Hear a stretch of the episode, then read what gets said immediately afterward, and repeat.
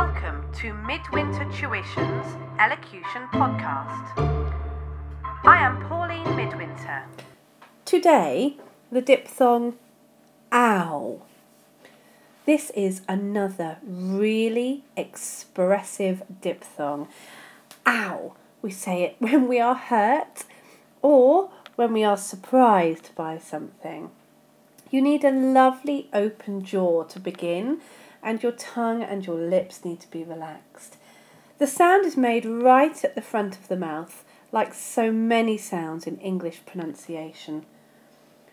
Ow! My lips are closing, my jaw is coming together, and my tongue is rising in the back of the mouth. I'll slow it down for you. Ow! Sounds very strange, like a cow in pain, appropriately, when you slow it down, but when you say it at speed, ow, ow, ow. One of the most common problems with this sound is making it too thin. Ow. This is when the tongue is in the wrong position in the mouth. So make sure that your tongue begins nice and flat and rises up during the sound.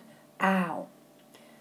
Now the spelling variations are OW and OU. And you find words like mouse, found, bounce, owl, now, flower, loud, doubt, scout. And you can probably think of a hundred other examples. Don't forget, use the internet. It is such a fantastic resource for lists of words with similar sounds. You could find lots of words with the owl sound that you could practice. Start with them slowly and then speed them up. Now let's think about a very famous tongue twister, well, short sentence, that was in My Fair Lady.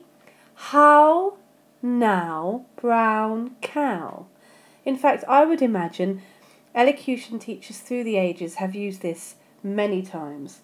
I occasionally put it into a lesson, but mainly to make students smile. How now, brown cow? You can also make your own sentences using the sound. With a shout, the boy found a thousand pounds. The hounds confounded the brown mouse who ran up the mountain. No doubt we could find a clown. Look at the flowers, they are positively shouting at the sound. So, just to revise, the diphthong ow is a nice open jaw to begin with, with the tongue nice and flat and relaxed in the mouth. Then the jaw closes, the lips come forward, and the tongue rises up. Ow. Practice the sound in isolation. Make sure it's open. If you need to open your throat a little more, have a big yawn. Feel how your throat feels when it is open. Then try and replicate that while speaking. Good luck with the owl sound.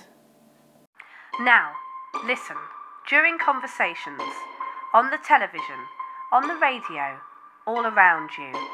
Listen for this sound today and tomorrow and pronounce it correctly.